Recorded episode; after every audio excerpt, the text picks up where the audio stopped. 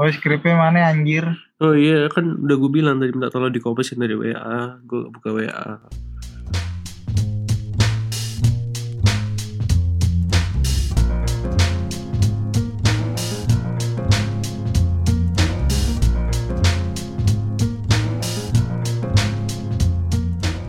Well, hello guys, welcome to Lambe Racing dan sekarang kita udah wow, udah lewat ya episode 100 dan sekarang kita udah di episode baru ke 101 ya. Yo i. Anjay, udah lewat 100 sekarang ini gimana ya? Kita langsung lanjut ya episode episode 100 100 apa bikin season tapi kayaknya lanjut ya lah bikin lanjutannya biar bisa branded. Ya insya Allah kita bakal ngalahin episodenya tukang bubur naik gaji. Buset, itu berapa ratus episode? Gak tau deh tembus ribuan itu. Anjrit, amin. Aminin deh. Wow. Dan di episode kali ini mungkin kita langsung nggak cuma bahas di F1 yang balapan ini doang, tapi kita langsung bahas langsung di mid seasonnya dan sebelum kita masuk ke sana kayak biasa. Mamang Rika, weh, ada apa aja nih yang pengen lo bawa? Ini kayaknya lo mau ngebawa dua balapan langsung di Indi kemarin sama ada di Pocong loh, ada di Poncol, ada apa nih balapan di Poncol? Nggak, jadi jadi gini, uh, biasa kan Indianapolis Road Course, uh, pro kontra lah biasa di antara fans NASCAR. Uh, ada sebagian besar orang yang pengen balikin aja lah ke konfigurasi brickyard lah, nah, itu biasa. Ada juga yang mikirnya wah road course ini revolusioner sekali gitu kan. Nah, udah terbukti kan di dua gelaran 2021 2022 road course ini kalau bisa dibilang Mickey Mouse sih sebenarnya enggak, tapi lebih ke driver-drivernya terlalu goblok kan. Maksudnya gimana ya? Lu uh, kalau misalkan gua kasih analogi, lu F1 nih 20 20 20 mobil nih rapat-rapatan riwayat forward gitu-gitu kan masuk turn satu mereka tuh masih rapi gitu maksudnya ya ya beda sih sebenarnya F1 sama NASCAR kalau bis, bisa dibilang cuman kalau di NASCAR ini kayak gimana ya jatuhnya malah kayak demolition derby jadi lu nih tikungan paling muat berapa sih kalau NASCAR 2 sampai 3 mobil lah dapat lu mau masuk turn satu aja harus three wide, eh four wide, five wide, bahkan sempat di beberapa restart overtime itu six wide. Itu itu kacau sih. Um, apalagi ya?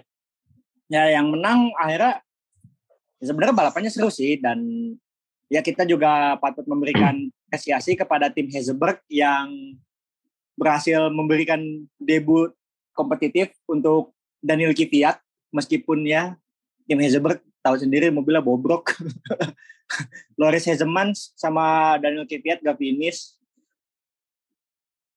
Terus all in all ya sebenarnya saran gue untuk pihak NASCAR ini uh, road course ini patut dievaluasi lagi sih soalnya lu ngelihat five wide, six wide masuk turn satu itu dan semuanya maksa itu sebuah hal yang goblok kalau bisa gue bilang.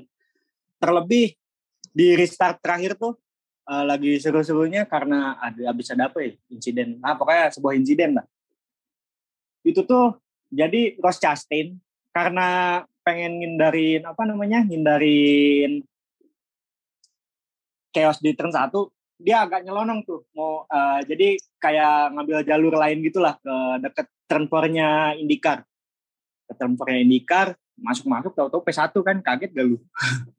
Tapi akhirnya dia diturunin paksa sih penalti 30 detik. Dan pemenangnya akhirnya Tyler Reddick ya uh, setelah sempat uh, setelah sempat menang di road juga di road Amerika terus da tiga dari uh, ini fakta menarik juga nih. Tiga dari lima top five itu uh, rookie rookie. Yang bener-bener rookie gitu kayak nah, gak rookie rookie amat sih. Maksudnya rookie di Cup Series. Kayak Todd Gilliland terus ada siapa tuh? Austin Cindric sama satu lagi gue lupa pokoknya ada lah. Uh, wow. berhubung berhubung ini juga kan apa namanya uh, kita ngebahas uh, kasebut Todd Gilliland kan Todd Gilliland ini timnya tim Front Row Motorsport ya.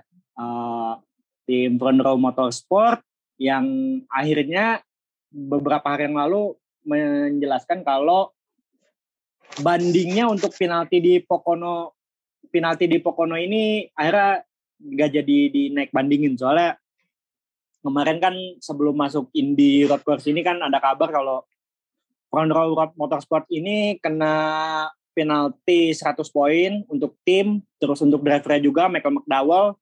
Terus kalau misalkan McDowell masuk playoff deduksi 10 poin.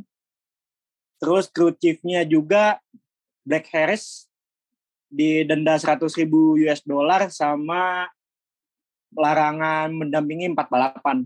Nah, kemarin tuh ya seperti yang kita tahu kan kemarin tuh sebenarnya hujan penalti tuh di Pocono tuh.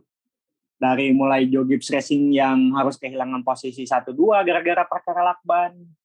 Terus ya tadi Vonro Motorsport, kemudian sebenarnya Richard Childress juga kena penalti tapi kena penalti tapi nggak yang berpengaruh gede gitu ke playoffnya. Pokoknya gue lupa detailnya kayak gimana.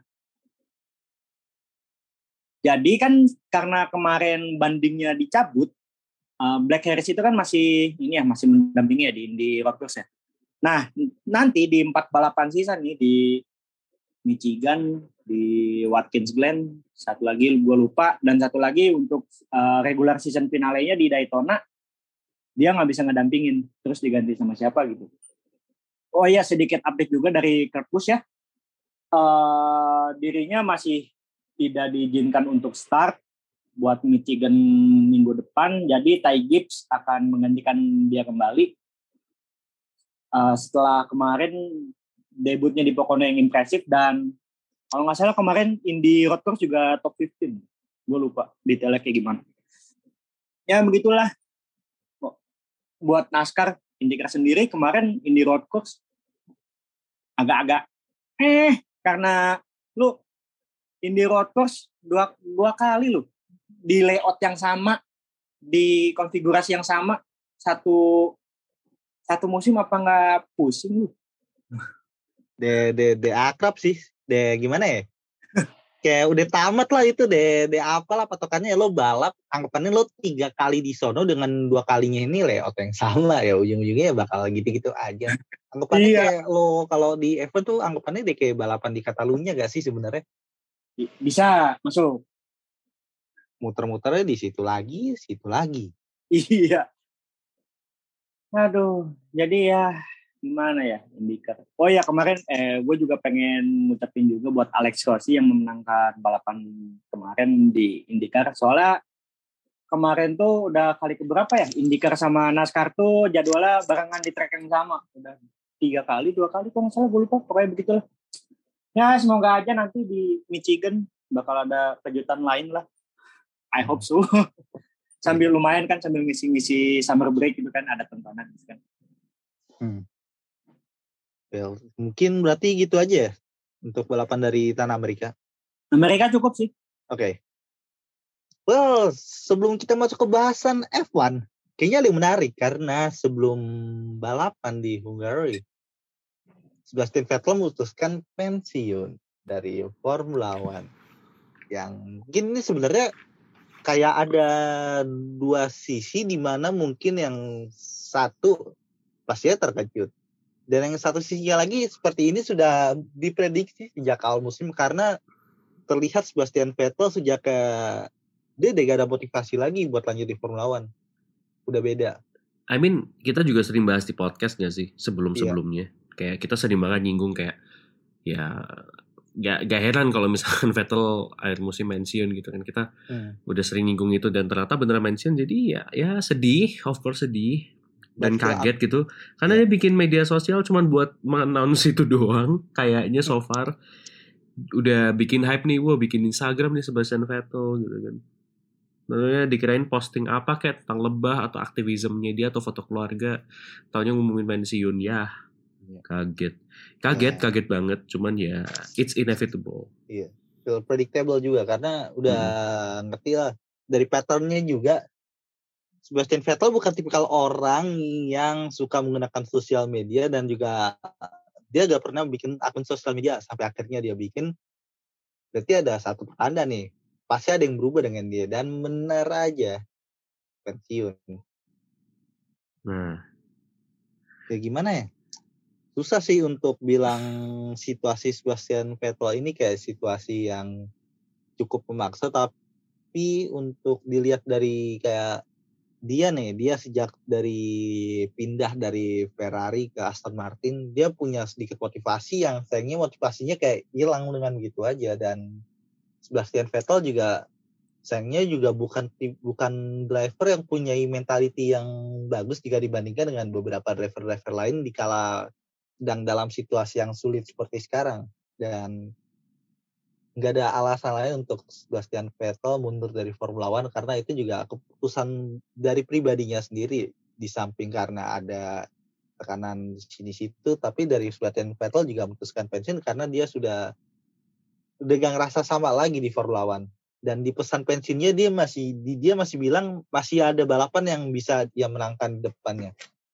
Ya. dan itu juga bukan Formula One karena dia udah ngerasa udah selesai dengan One motivasinya juga udah beda. Iya. Ya gitu lah. Mungkin kita harus bikin satu episode tribute khusus kali ya. Iya. Tribute to Sep. Dan ke Sep untuk apa ya? Ini pasti kan uh, ya terutama buat kalian yang ngikutin Formula One mu mulai dari tahun 2010-an awal, well pasti at some point kalian ngefans sama Vettel at some point. Walaupun mungkin ujung-ujungnya nggak suka gitu karena dia terlalu dominating gitu kan. Atau mungkin malah jadi suka banget karena dia karena dia dominating nggak tahu nih. Non pasti at some point kalian pasti kayak ya at least di hati kalian adalah tempat untuk Sebastian Vettel terutama ngeliatin perjuangan dia di tahun 2017 18 ya. Battle sama Hamilton untuk title race walaupun ya gitu tahu sendiri di second part of the season ya 2018. Ya 2018 sih terutama itu titik baliknya Sebastian Vettel. Eh, dia nggak pernah sama lagi sejak itu. Iya, sejak Hockenheim 18 ya. Dia nggak pernah sama lagi.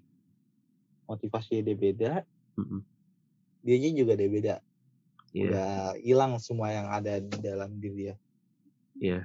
Nah, ini kan Vettel kan pensiun nih berarti kan slotnya Aston Martin kan kosong ya. Nah, dulu nih ada rumornya katanya Mick Schumacher gitu. Karena dipromosiin sama jalur jalur paman lah dalam tanda kutip. Jalur om. Ya, terus ada terus ada isu juga katanya Hulkenberg mau comeback full time gitu kan. Tapi eh tapi ternyata setelah Hungaroring kemarin Mak jegagi gak ada angin gak ada hujan tiba-tiba yang diumumin malah Fernando Alonso kaget bener-bener kaget itu. Itu kaget sekaget kagetnya sih. Karena gimana ya? Ya tahu sendiri kan kayak dari dulu kayak Alonso tuh udah banyak isunya kalau mau extend gitu untuk tahun 2023 bahkan sampai 2024 mungkin. Jadi kayak kita udah dalam hati udah ekspektasi lah oh ya ini Alonso mungkin bakal di Alpine sampai beneran pensiun mungkin. Karena dulu juga dia kayak nyatain kalau dia mau long term komitmen gitu sama Alpine membangun Alpine dari Renault Alpine dari mana? Dari tim yang midfield menjadi front running tim gitu. Tapi ya duar the bombshell iya. Yeah. gimana kaget pakai banget. Bener-bener saya kaget itu. Terus ya ya. Setelah itu itu pun banyak isunya juga karena apa ya? Karena ya tahu sendiri dari kemarin tuh ternyata si Otmar, Otmar Safnauer, uh, tim prinsipalnya Alpine ini nggak tahu kalau Alonso tuh ini, kalau Alonso tuh mau pindah kapal ke Aston Martin dia nggak tahu. Jadi dia tahunya dari press release, bukan dari Alonso. Alonso udah ngasih tahu ke tim, jadi I think semua orang di tim tuh mungkin ya most of ya most of people in the team itu mereka tahunya ya pindah tuh ya dari press release. I mean saat ya kelihatan aja dari tim medsosnya aja saat saat press release-nya Alpin diam aja kan biasanya mungkin kalau misalkan udah diinform kan udah ada apa ucapan-ucapan thank you, desain-desain thank you. Ini aja Alpin sampai nguploadnya foto kan bukan desain. Foto yeah. fotonya Alonso sama thread gitu. Itu kan kelihatan banget kalau di bahkan di tim medsos aja dadakan gitu. Mungkin mereka juga baru tahunya dari press release. Iya, emang semendadak itu. Iya. Itu mendadak itu. Bahkan kita pun juga kaget men jam Iya. tiga tiba-tiba kan malah Iya. pengumuman. Iya. Semua orang kaget. Nggak ada yang nyangka. Hmm. Kita kira ya pembalap-pembalap ya sa- apa ya ya kayak Schumacher mungkin Atau mungkin Hulkenberg. Hulkenberg ya terus siapa lagi sih yang di link Ricciardo gitu-gitu kan. Hmm. Nah, itu, itu mah puncak komedi itu rumornya. Alonso. Tapi beneran sih nggak ada satupun yang prediksi Alonso ke Aston Hmm. Martin. Hmm. Nggak ada. Kalau ada sini tunjukin deh. Nggak ada, Nggak ada. Nggak ada, ada karena kayak opsinya udah kayak tipis banget ngelihat untuk yang seorang Alonso pindah ke Aston Martin karena dia kelihatan kayak nyaman di Alpine kan. Betul. Itu Gak ada yang tadi gue bilang. tanda-tanda dia pingin cabut. Betul. Itu yang tadi gue bilang. Nah Jadi itu.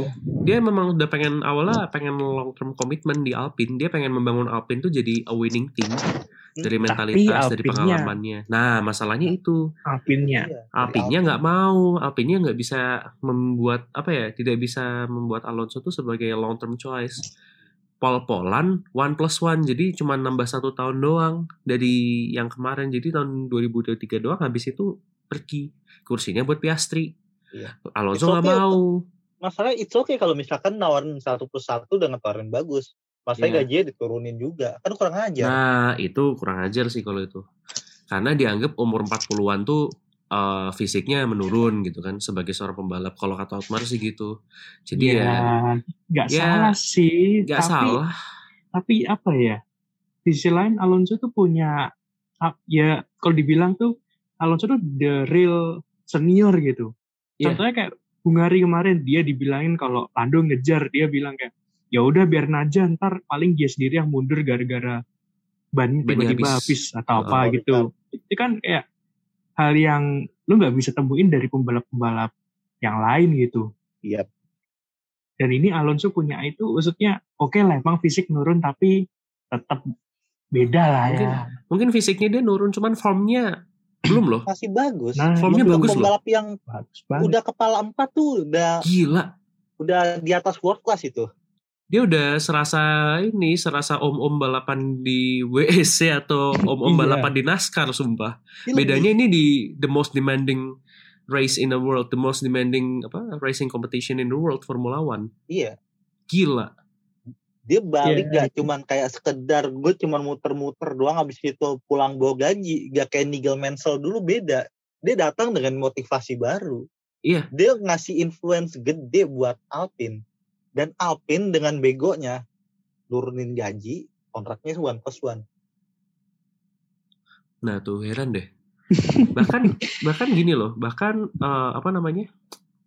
Dia pindah ke Aston Martin tuh juga masih membawa ambisi yang sama loh. Iya. Dia pindah Dia- ke Aston Martin dengan visi yang sama kayak pas dia pindah ke Alpine. Iya. Dia Buat pengen membuat. Aston Martin jadi ini, jadi a winning team. Dia bilang. Iya. Wow. Dan itu juga bukan kayak kata-kata yang terlihat impossible. Karena Aston Martin udah invest gede. Duitnya dipakai buat bangun headquarter baru. Nah tuh. Kepergian Sebastian Vettel juga pasti meninggalkan satu tempat di mana mereka butuh sosok senior yang Betul. mengerti gimana caranya membawa mentality dan juga mengembangkan tim. Gak sekedar naro, gak naro sebuah fondasi untuk tim, tapi juga ngembangin. Tanggung jawabnya gede. Iya. Makanya untuk untuk posisi seperti itu, gue gak ngelihat sosok driver lain yang bisa kecuali Fernando Alonso. Iya, Yes, kalau saat ini. ACC. Yang formnya Iya. masih sebagus itu. Nah itu. Even Lewis Vettel, Hamilton pun gue yakin gak bisa. ya Hamilton mah Mercedes man anjir. Dia, gue yakin dia pindah ke tim selain Mercedes nggak bakal sebagus itu. Gue yakin. I mean, sepanjang karirnya dia selalu berada di Mercedes affiliated kok. Bahkan kalau misalkan kita bisa sedikit naruh kritik pada Sebastian Vettel pun juga yang dia lakukan dua tahun ini walaupun dia pernah mendapatkan podium tapi influence-nya untuk pembangunan Aston Martin kurang begitu terasa. Ya, Sayang sih. Makanya sampai ada istilah investasi bodong pun juga ya Iya adanya itu. Ada benernya. adanya. iya. Dan Karena memang nominal gaji yang dikasihin dia sama work testnya yang dikasihin dari perannya dia itu juga gede tapi hasilnya masih kurang dari ekspektasi. Di samping emang Aston Martin kayak gitu. Iya. dengan perpindahan yang terjadi antara Aston Martin dan juga Alonso meninggalkan satu seat yang ini kayaknya udah pasti banget nih buat Piastri karena Piastri emang udah disiapin Alpine buat menggantikan Fernando Alonso. Udah disiapin. Bahkan mereka juga dengan sebegitu yakinnya mereka juga udah ngupload di sosial media ngumumin. Sebelum Aduh. akhirnya Oscar Piastri di Alex Palou. Dia Iya. bilang kalau gue gak kontrak sama Alpine gak ada apa-apaan. Gue juga gak mau lanjut sama mereka bayangin Nah, ini. tim macam apa yang ditolak Fernando Alonso yang gak lanjutin Fernando Alonso demi seorang Piastri dan ditolak di hari yang sama Masa yang nolak itu drivernya sendiri Iya. Nggak ngerti. Kalau misalkan dibilang Alpine mau ngaktifin klausa di dalam kontraknya Piastri, well, katanya ada. Cuman masalah kontraknya dia habis tanggal 31 nggak sih? Piastri Iya. Nah, itu? 31 itu, Juli kan? Iya. Itu. Itu lepas dia. dari situ dia dikasih opsi mau ke mana aja silahkan tapi dia masih under kontrak Alpine walaupun Sebagai dengan opsi reserve itu reserve. berarti dia juga bisa ngambil keputusan mau lanjut apa enggak sama Alpine Gila sih itu. I mean, itu puncak komedi mana itu pas itu tengah malam jam 1 itu inget banget tuh. Hmm. Gue lagi baca ini The Green Notebooknya Joe Howard, Joe Howard kan. Tahu-tahu balik ke Twitter kok rame nih notif ngeliat lo anjing di-upload sama Piastri. Itu Aduh. Tapi gini deh, gue ngomongin Alpine ini, aduh. Ya bener puncak komedi sih. Ini udah badutnya udah ngalah-ngalahin Ferrari. Iya. Maksudnya jujur dia tuh kan Malu. malu dunia persilatan. Gini, Mungkin iya. itu ditinggal ditinggal Alonso kan bukan Alonso yang pamit.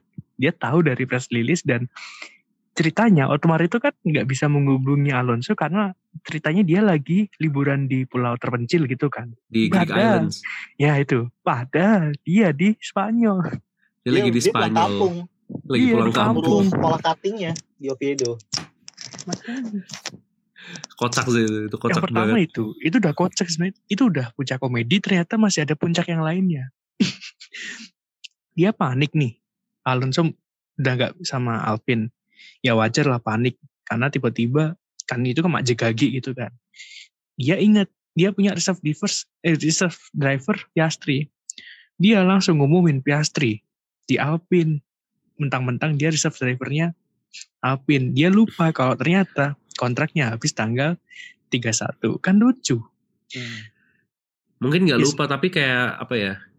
Dia anggap Piastri itu kayak Piastri itu juga ngasih kejelasan pasti tanya ya kita lagi considering other options gitu tapi pas awalnya kan ditanya gitu uh, considering other options awalnya gitu kan dia sama Mark Webber terus berikut berikutnya di minta konfirmasi lagi sama Alpine nggak dibales terus ya udah mungkin karena panik atau apa langsung di announce.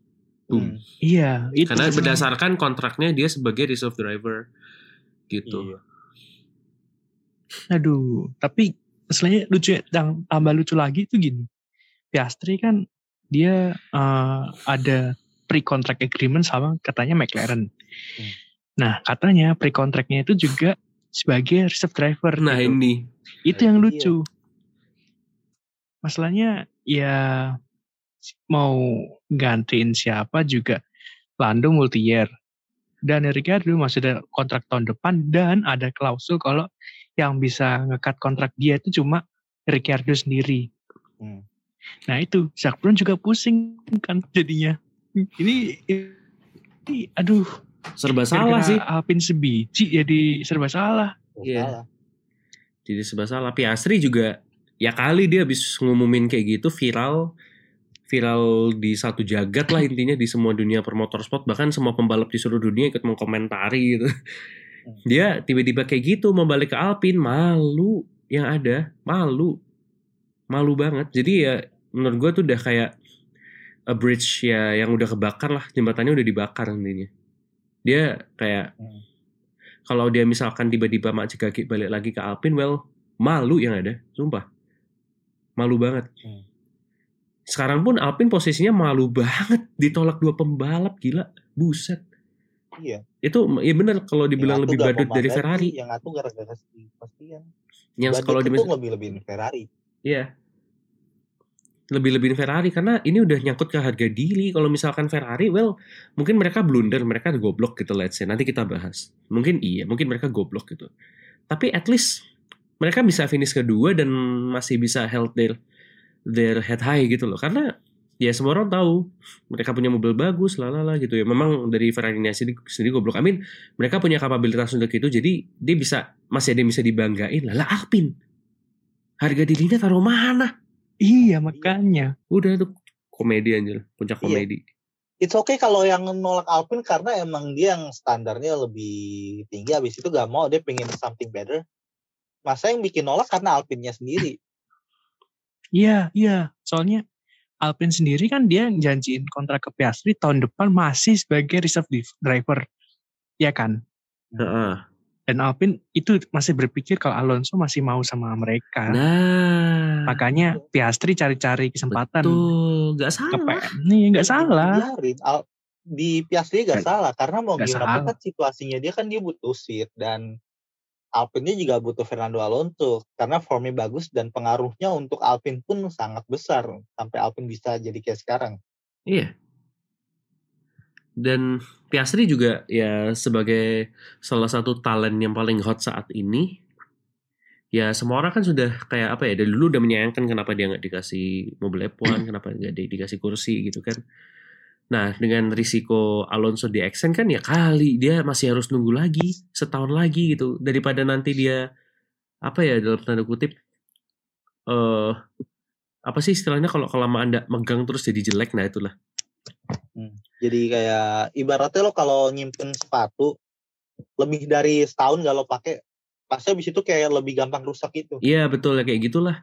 Kan lo harus terus dipanasin, harus terus dipakai kan. Jadi Mm-mm. ya dia juga harus keluar dari situ karena dengan risiko dia yang harus nunggu lagi bertahun-tahun kan ya. Mending dia nyari ke tempat lain yang mau terima dia lebih cepat gitu loh. Syukur-syukur Mm-mm. musim depan udah naik, langsung Nah, dipakai. itu. Syukur-syukur. Yang lucunya lagi tuh gue gak habis pikir sama Alpine gini. Minta Piastri tahun depan jadi reserve driver, dengan harapan Alonso masih jadi driver Alpine. Tapi dia juga berharap ke Alonso dia cuma satu tahun di Alpine. Padahal Alonso minta multi year kayak apa ya? Kayak ini tuh ada dua dua sepatu yang bagus tapi lu kayak nggak dipakai dua-duanya gitu. Iya. Ibaratnya gitulah. Enggak ada dua sepatu apa? Cuman ada dua slot, lo punya tiga sepatu, Oh yang iya satu yang lo itulah. pakai gak begitu bagus tapi Mm-mm. lo udah kayak terlanjur komitmen sampai 2025 I mean Ada Ocon is dua not that sepatu. good though I mean Iya bener. Apalagi kasus yang kemarin di Hungary itu yang ya itu benar-benar nunjukin kalau dia nggak bisa jadi team player.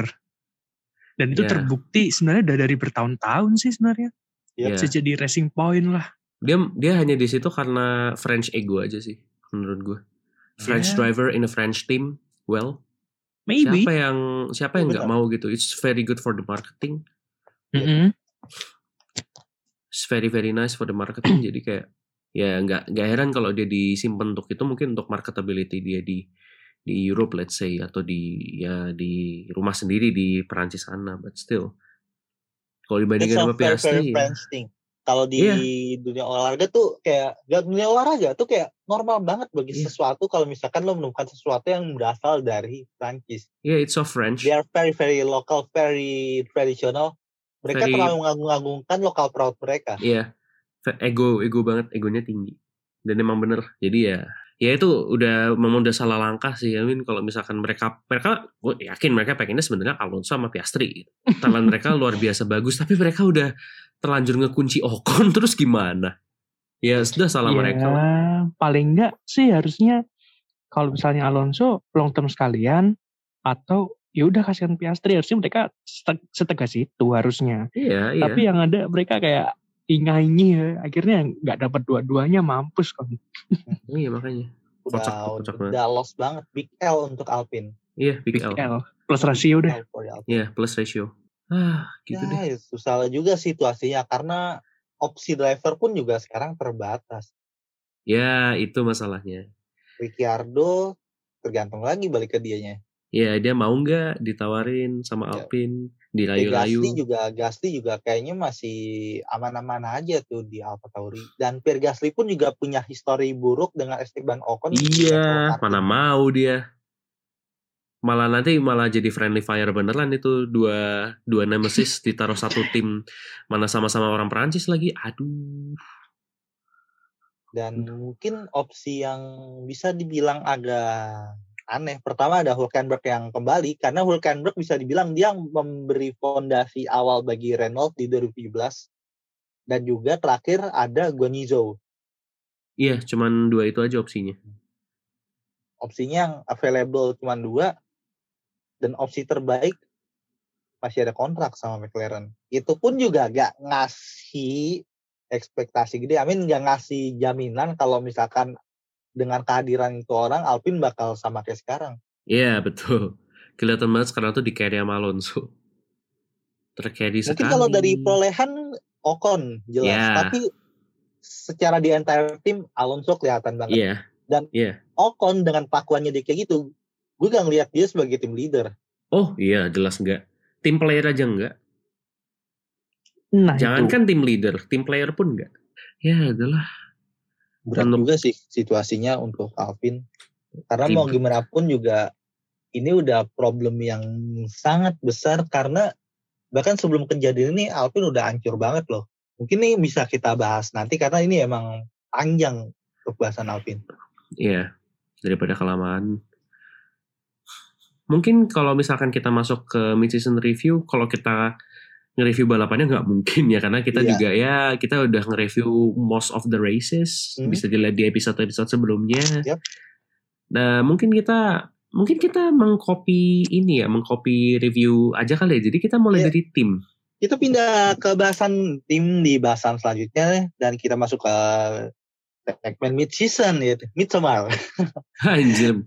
Well, kita mungkin bahas yang pertama apa ya Ya, dari, yang paling bawah deh, nggak ada harapan dulu deh dari Williams Williams. So dari Williams, mereka datang di musim ini dengan semangat baru di regulasi baru dan mereka kelihatan sangat yakin nih. Mereka yakin banget bakal fight di papan tengah. Namun kenyataannya malah kebalikannya. Masih ada Marsu. Progres Iya. ada. Well, ada. Nah, Iya. Williams itu gitu-gitu aja. Ya. Gitu-gitunya terutama ya itu Mbak Yayen ATV.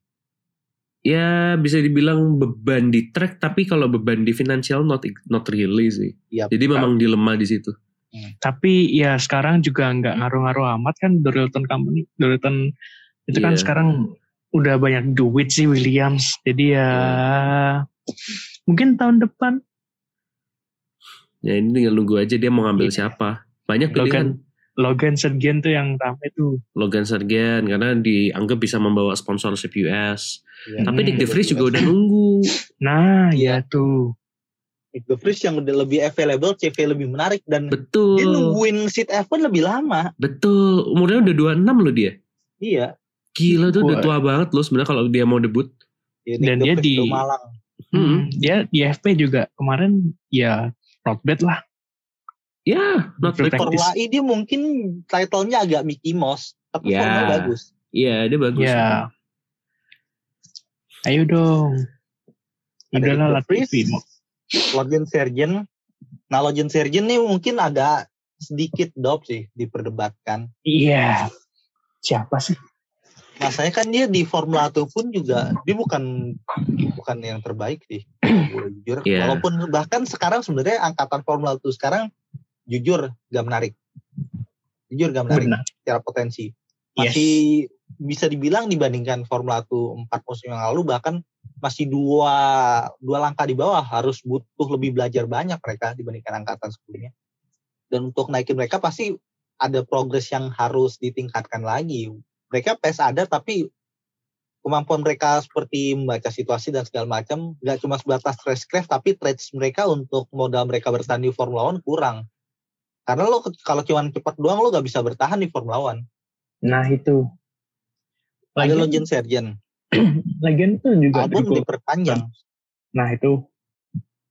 Itu kemarin banyak juga tuh yang apa namanya teriak Felipe Djokovic naikin Hmm. aduh ya oke lah dia di F2 bagus cuma ya kayak tadi itu lu bilang F2 sekarang talentnya biasa-biasa aja. Iya. Jadi berat- Felipe ini kayak big fish in a small pond gitu. Heeh, Ikan yang besar di kolam yang kecil. betul. Ya iya kelihatannya bagus tapi dibanding yang lain ya ya bubar jalan. Mendingan The Freeze kalau gue. Yes. Iya benar. The Iya. Freeze juga hitung-hitung kan bisa anggapannya kayak diskon mesin lah buat Mercy ngasih ke Williams anggapannya kan Betul. gitu. Dan kalau kita lihat lagi nih kayak gimana ya? Performa yang ditampilkan dari kandidat-kandidat lain kayaknya yang menarik nih The Freeze sih. Mm-mm. Hmm. Kecuali mereka mau extend Latifi buat nambah tahun lagi gak apa-apa. Waduh. Latifi not bad, not bad sih, masih Iya. bagus. Bahkan di beberapa momen kalau lagi wet, lagi basah, dia oke. Iya sih. Cuman ya emang untuk level Formula One mungkin untuk bersaing sekarang dia bukan ada di level yang cocok untuk papan tengah. Sama kayak Sergei Sirotkin dulu. Ya, lebih. Ya, papan bawah lah ya. Menarik nih untuk lihat satu seat yang available musim depan karena per akhir tahun ini kan Latifi udah habis. Duitnya Iya. udah dipakai langsung bayar di muka buat operasional Williams 2 tahun ke depan pas 2020.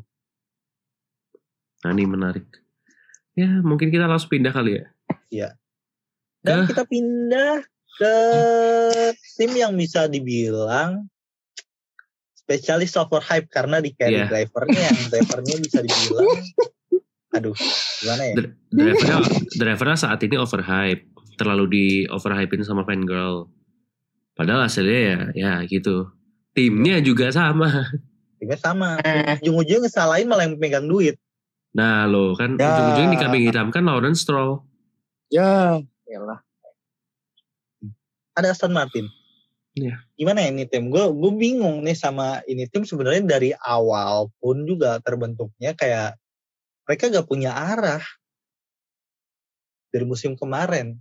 Kayak Bismillah Vettel bagus. Masa Vettel kan not the same Sebastian Vettel lu dengan gaji segitu ngasih Sebastian Vettel buat kasih tempat pelarian bukan yang bukan tempat yang cocok untuk dia juga pun juga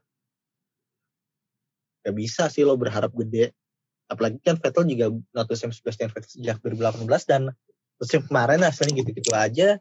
Dan musim ini malah makin parah Iya. Berkali-kali diasapin sama Stroll. Iya.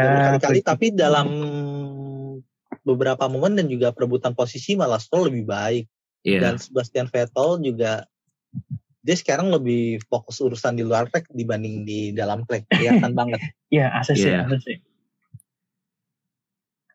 Padahal kita dulu nggak hypein Aston Martin banget loh. Mungkin para pendengar Lampres, kalian nyadar nggak sih kalau Aston Martin ini sekarang peringkatnya dua terbawah? Siapa tahu ada yang belum nyadar. Gue baru nyadar kalau itu Aston Martin dua terbawah tuh gara-gara kemarin bikin skrip kayak what the fuck man? Lah Lucu sih. iya maksudnya hari-hari biasa kalau nggak Williams ya Haas Will. Nih, kalau Haas sih Williams. Tapi ini Aston Martin yang katanya hype-nya katanya bakalan jadi tim juara dunia tuh katanya. Iya. Wah, Sebastian Vettel dikasih mesin Mercedes. Wah. Ngawamu bosku. Waduh, dulu dikasih Ferrari, Ferrarinya nggak adil sama Vettel. Wah, ini pindah nih ke Mercedes. Wah, juara dunia nih, juara dunia. Ingat banget. Gua inget banget semua. Gua inget pakai banget. semuanya Hmm. nyalain Ferrari Iya. ternyata musim depannya malah Ferrari menjadi tim paling underrated Hmm, posisi tiga loh 2021. kalahin McLaren Iya, ngalahin McLaren loh. padahal McLaren menang Iya. Hebat. menang doang habis itu Ya gitu deh. Tapi ya memang Aston Martin ini memang ah, nggak bisa sulit tolong juga sih mereka dari awal juga bingung bahkan pas Katalunya mereka mobilnya rombak total Iya, hasilnya sampai sekarang nggak ada apa-apaan I mean mereka dari filosofi mobil aja nggak punya gitu loh. Mereka cuman kopas-kopas aja. Hmm. Kelihatan gitu. I mean dengan resource segede itu ya, I mean Aston Martin loh, resource besar. Beda kalau Williams, beda kalau Haas atau Alfa Romeo gitu. Karena memang mereka budgetnya not that big gitu. Tapi kalau Aston Martin, duit Stroll kan, I mean banyak duitnya tuh. Investasi yang digejorkan tuh sangat banyak. banget Kenapa mereka nggak punya filosofi? Kenapa mereka acting like a back marker gitu loh? Mereka tuh Iya. Mereka tuh apa ya bilangnya mengelontorkan duit ini itu tapi filosofi mereka tuh back marker jadi gue heran Iya. kalau misalkan Haas gitu mengcopy mobil ya fine mereka udah berapa tahun jadi midfield belakang atau back marker, back marker lah fine kalau mereka meniru Ferrari ya wajar gitu karena kita semua tahu mereka juga sangat sangat terbatas di sponsor kan duit mereka Ya. sangat sangat terbatas gitu Iya, Oh, itu. cuman ya kalau Aston Martin Aduh, gimana ya? Haas itu jangankan budget cap, budget aja belum tentu ada. iya Aston Martin, budget tinggal nyah-nyoh aja. iya Nah, tiba-tiba bikin headquarter lah segala macem. Iya. Ini memang Ayolah. kalau kalau dari filosofinya udah back marker ya ya udah back marker aja dan daerah kalau tahun ini mereka tetap finish di P9 gitu atau malah buruk-buruknya Williams atau nyalip gitu Aston Martin di belakang gue nggak heran sih karena mereka dari mentality-nya aja udah back marker mentality Iya. sorry to say Yes. Nah, mas saya bilang sampai back marker mentality pun juga itu ada pengaruhnya karena Sebastian Vettel. Sorry itu saya emang Sebastian Vettel juga berpengaruh juga karena dia masih belum bisa mentranslate apa yang pernah ia raih di masa lalu kepada tim di saat ini. Iya sih Dia gagal mentranslate itu, dia gagal mengaplikasikan itu. Iya Aston Martin udah banyak rombakan.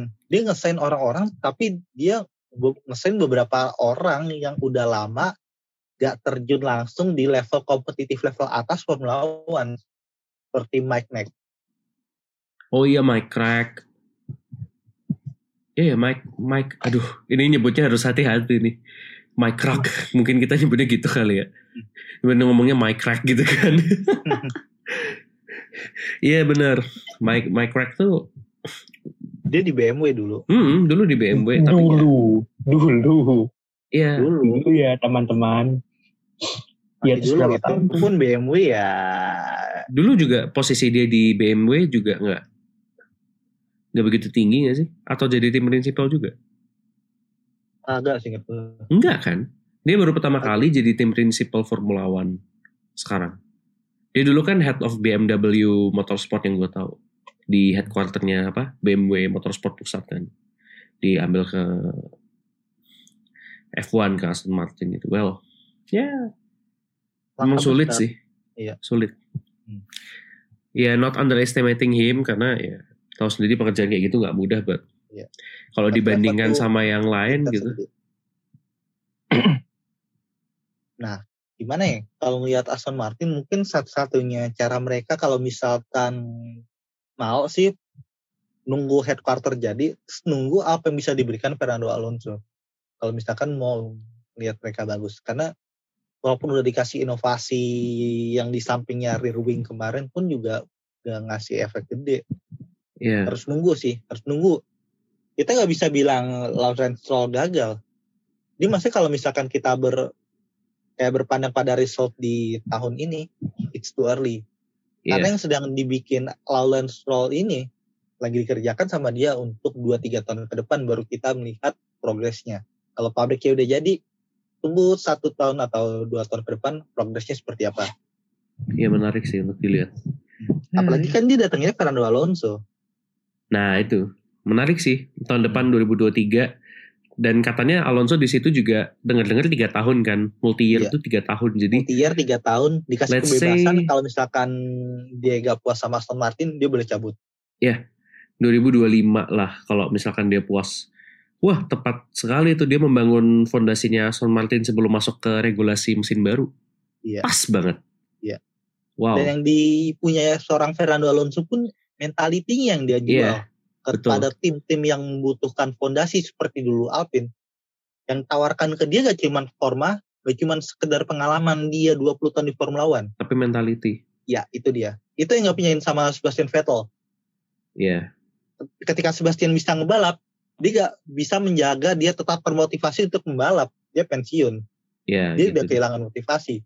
Fernando Alonso udah kepala empat, dia udah mendapatkan semuanya mungkin, tapi dia masih rasa ada yang kurang.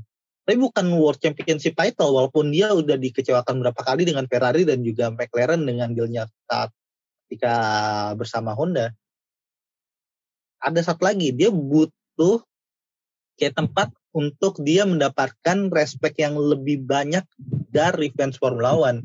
dan dia sekarang berhasil dia sudah punya legasi yang dia merebuild legasinya lagi dan sama besarnya dengan legasi yang ia buat di masa lalu dan sekarang nih dari legasinya ini dia gimana cara finishingnya nih legasinya bakal perfect apa ketika dia menyelesaikan karirnya dengan Aston Martin Iya. Interesting. Menarik nih untuk menarik dilihat. untuk dilihat di musim depan Mungkin kita pindah kali ya daripada kita Yap. ngomongin tim overhype. Kita langsung pindah nih ke anakannya Red Bull. Di mana dua pembalapnya gitu-gitu aja sih sebenarnya. Sebenarnya gitu-gitu aja. Iya, Alpha Tauri being B team as usual. bahkan raihan terbaik mereka musim ini cuman posisi 5 di Azerbaijan. Itu Tsunoda, doang. Gasly. bukan Gasly. Oh, Oke. gak ada yang menarik sih. Jujur aja dari Alpha Tauri ini kayak ini downgrade banget. Not the Iya. same Alpha Tauri sejak 2020 Iya 2020 tuh ya kita tahu sendiri menang di Monza. Terus tahun lalu dapat podium ya, masih dapat podium di masih dapat podium. Ini tahun ini masih ada 9 balapan kalau ingin menyamai rekor apa maksudnya menyamai eh, perayaan tahun-tahun sebelumnya at Alpha Tauri ini dilihat.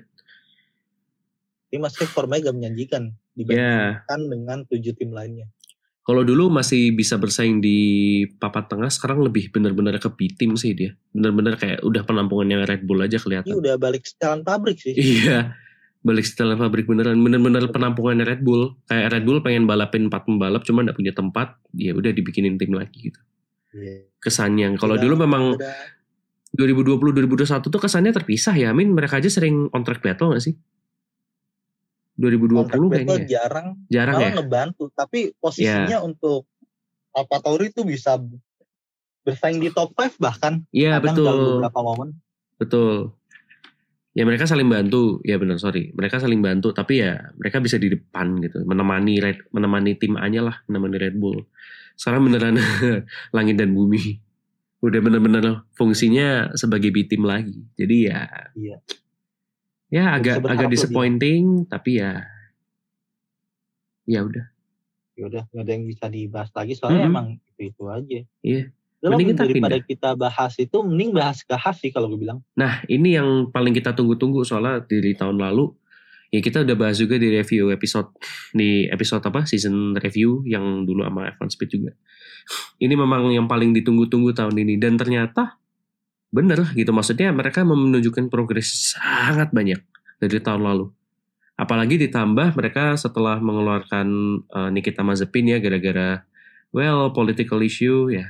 Ya ini gua nggak sugar coating ini political banget gue Emang gak sugar political. coating political issue ya tapi ya mereka datanginnya seorang Kevin Magnussen yang merupakan veteran di Haas yang udah ngerti cara mainnya udah ngerti ya udah ngerti seluk beluk tim lah Iya. Dan Udah ternyata jadi abang-abangan lah ya abang-abangan dan walaupun dia ada dalam tanda kutip sabbatical year setahun di Hmm. tahun 2021 ternyata setelah dia kembali dia masih bisa menunjukkan kalau dia tuh Kevin Magnussen gitu. I mean Iya.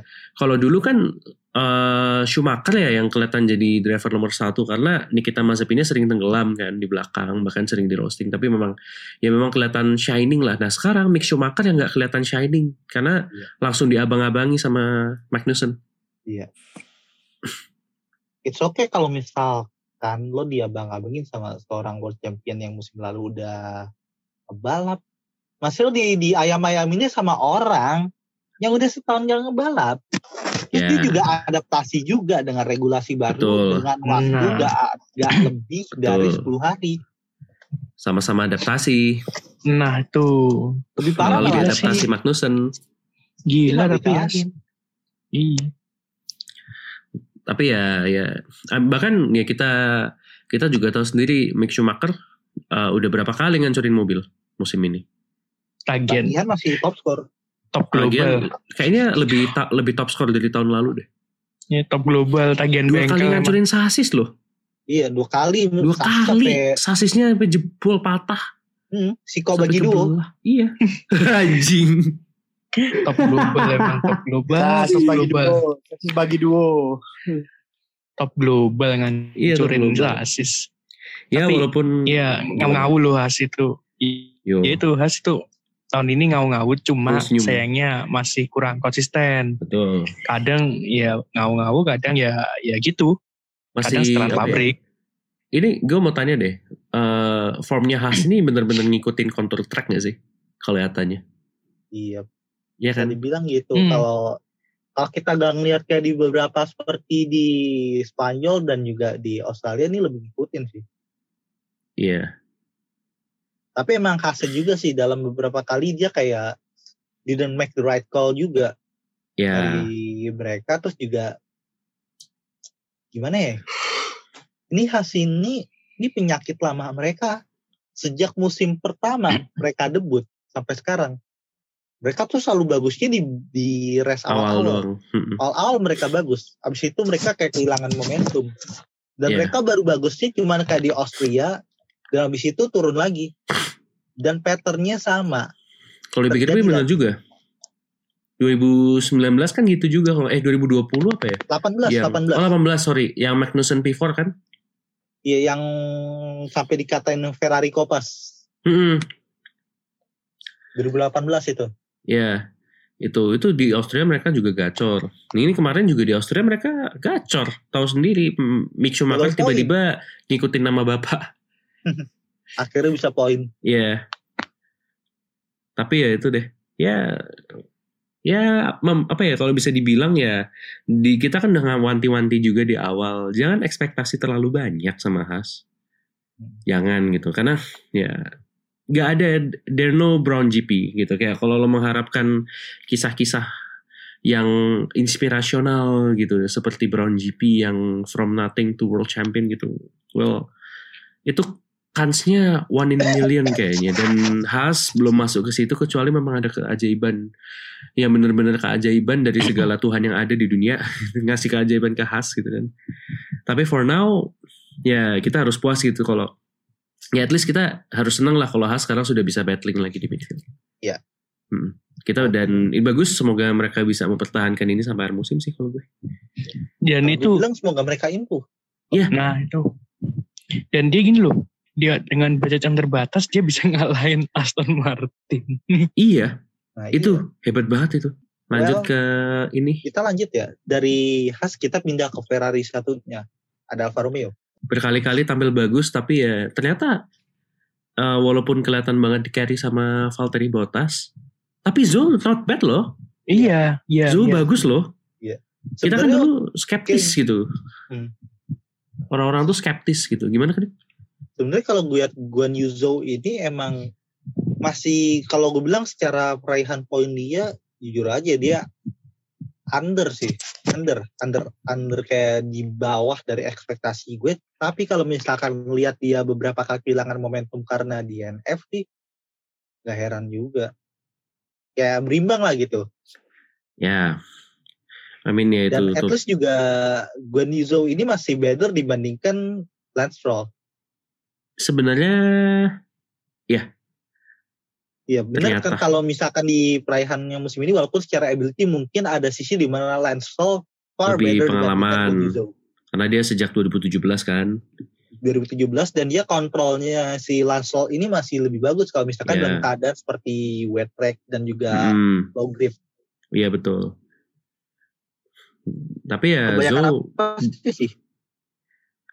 Dia kayak dulu kita semua skeptis sama dia kan kayak oh pay driver, lalala lili gitu kan.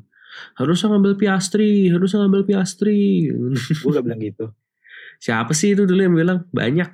Gue melihat Ngantun di banyak banget yang bilang kayak gitu. Cuman ya ternyata selain dia memberikan beneficial yang baik kepada tim yakni ngasih duit, ternyata not bad. Bagus Dia masih juga. bisa kok. keep up ya sih. Masih bisa keep emang, Masih bisa emang belajar. nggak bagus, tapi emang masih ada waktu lah buat dia. Iya, ya wajar kan. Bener-bener rookie nih dari, dari rookie ini. Wajar. Ah, gitu deh. Dan di samping Guan Yuzo, Valtteri Bottas juga lumayan oke sih. Wah, gila formanya. sih. Walaupun sayangnya sejak Azerbaijan dia kayak Iya kehilangan agak turun ya. momentum. Hmm, kehilangan momentum. Dan sebenarnya gak heran juga soalnya Alfa Romeo minim upgrade. Mereka Oh, iya. resource-nya gak gede. Iya betul. Mereka karena kan kayak peranakannya Sauber doang. Sauber aja bukan tim yang punya funding yang gede. Bahkan ketika mereka sign tanda tangan tanda tangan kontrak partnership dengan Alfa Romeo pun juga mereka dalam keadaan nyaris bangkrut. Iya, jadi memang diselamatin sama Alfa Romeo so, dalam tanda kutip nih. Iya. Dalam tanda kutip Ferrari sih. Oh iya, Ferrari sih. Ini B Makanya timnya Ferrari kan. Ferrari sekarang. B timnya Ferrari. Jadi Tapi- kita pindah aja. ya. Soalnya Heeh. emang Alfa Romeo tuh gak gitu-gitu aja dan Valtteri Bottas juga kita udah expect bakal bagus. Iya, Udah iya, expect bekasan juga karena Mercedes, Bos. iya, Bottas emang dia butuh suasana baru aja dan Iya. sekarang pun juga terlihat. Raihan Daripada- 46 poin walaupun sayangnya dia udah gak pernah ngepoin lagi sejak terakhir di Silverstone kemarin. Eh kagak terakhir di Montreal kemarin. Silverstone Iya. dia DNF. Iya. Hah, ya udah kita lanjut aja deh ke ini. Tim favorit kita semua ya, Shopee Manchester United. Anjay. Tim Inggris Suka bahasa sejarah. bersejarah, Heeh, jago di masa lalu, heeh, versi serem-serem, heeh. sekarang jadi mediocre. Inisial M. Nah, McLaren tentunya. Ini Ini McLaren. McLaren ini kayak gimana ya? Kalau menurut lo gimana dulu deh? Lo dulu deh. Ah, gue ya. Ini kelihatan ini sih dia tidak bisa tampil sempurna karena satu hal dan itu kalau gue pengen bilang drivernya ya gimana ya emang faktanya gitu Hmm. maksudnya kita lihat Lando Norris tuh selalu shining tapi masalahnya dia sendiri yang shining Iya. masalahnya cuma dia doang yang bersinar di McLaren gitu I mean dari kemarin aja di Hungari Hari dia dapat P7. uh, Lando. P7 ya Ricardo di Ricciardo 15. oh malah 15 deng ya itu dah contohnya kan Poin kayak sekali. di mana iya kayak sering banget Norris ini masuk poin tapi satunya ini pembalap utamanya ini malah nggak masuk zona poin gitu loh jadi Beban. kayak iya ya ya sorry to say malah jadinya beban gitu sorry to say beban. padahal ya ya mungkin kita tahu sendiri di awal dia not a good start for McLaren untuk dua-duanya karena mobilnya memang ternyata banyak bugnya lah ngebug itu karena Underpower dikasih. Google Chrome ya jadi banyak bug gitu terus kayak dikasih update update nih security updates performance fixes dikasih patch dan selalu McLaren tuh yang paling banyak ngasih upgrade tiap kali ada upgrade dia selalu yang paling banyak Update dan- doang banyak tapi gak ada progress yang jelas. Gitu-gitu. Iya betul Fix ini kalau McLaren kenapa kenapa udah salahin Google Chrome udah dibilang di awal musim di Bahrain kemarin dia bilang kalau McLaren jelek musim ini pokoknya salahin aja Google Chrome Tanggung Google Chrome kesalahin drivernya. Waduh. udah males udah bosen gue nyala nyalain nama drivernya kan kita fans beratnya fans nomor satu Oh iya. betul Waduh. kita kan fans nomor Waduh. satu Waduh. Waduh. Waduh. Yaudah, berarti gini, from from from Hannes fan. Iya, iya sih. awi Maksudnya- sih Aduh, gimana ya? Mobilnya emang ya itu nyampah. Cuma somehow si driver satu itu tuh bisa mengeluarkan potensinya gitu loh. betul Si Lando Norris tuh masih bisa nge-keep up gitu walaupun mobilnya emang gue akuin dibanding tahun lalu emang sampah. Emang iya. hmm. Cuma kalau Lando Norris bisa menorehkan hasil yang oke, berarti kan entah Norrisnya yang terlalu jago atau ya gitu. Lu kan mobilnya kan mobilnya kan udah didesain untuk Ricciardo Ya, Kan mobilnya gimana? terlalu terfokus ke Lando Norris alah. satu doang. Klasik. Gajinya gede siapa? apa iya? Iya, terus nyalain ujung-ujungnya nyalahin yang punya duit, alias Zac Brown. Padahal Zac Brownnya juga gak punya duit. Zac Brownnya belain Ricardo mulu. Tahu-tahu gak kan. belain Ricardo. No, mobilnya Dale Earnhardt senior. Siapa yang ngizinin make? Itu punya siapa yang dipakai muter-muter sama Ricardo? Jack Brown. Ya, itu kan janjinya Tahu-tahu. karena dia menang di Monza. Heh. Ini gini deh, gini. Menang Kalau sekali doang. misalkan Iya. nih, misalkan emang nggak sesampah itu, Lando bisa podium, men. Dia podium loh. Lo sadar gak McLaren musim ini bisa podium? Makanya, Itu yang gue heran. makanya. Ini mobil oke lah memang mobilnya sampah dibanding tahun lalu, tapi itu driver satu tuh bisa podium, bisa sering cetak poin. Ini dia yang jago apa?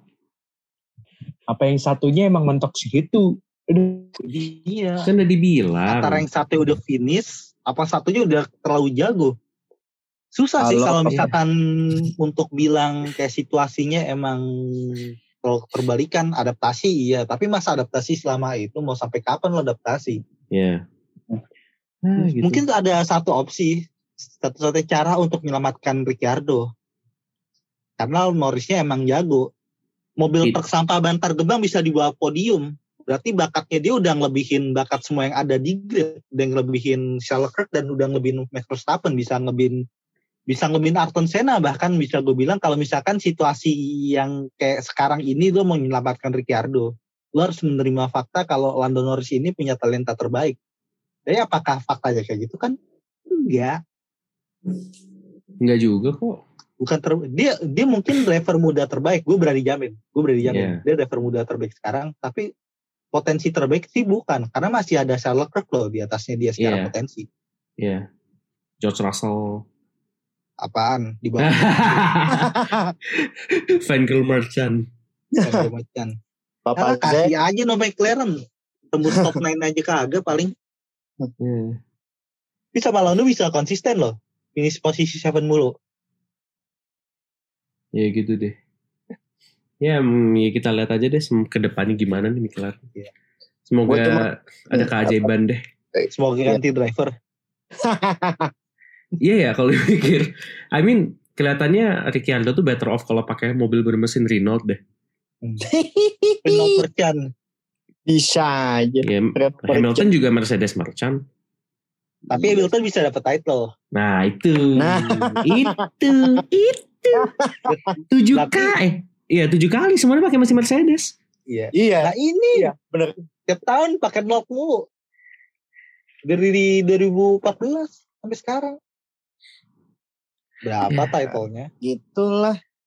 Sama kayak gue kok. jari Apa? Fun Apa fact, fun fact ya. Daniel Ricciardo tuh punya titel Formula One sama kayak gue.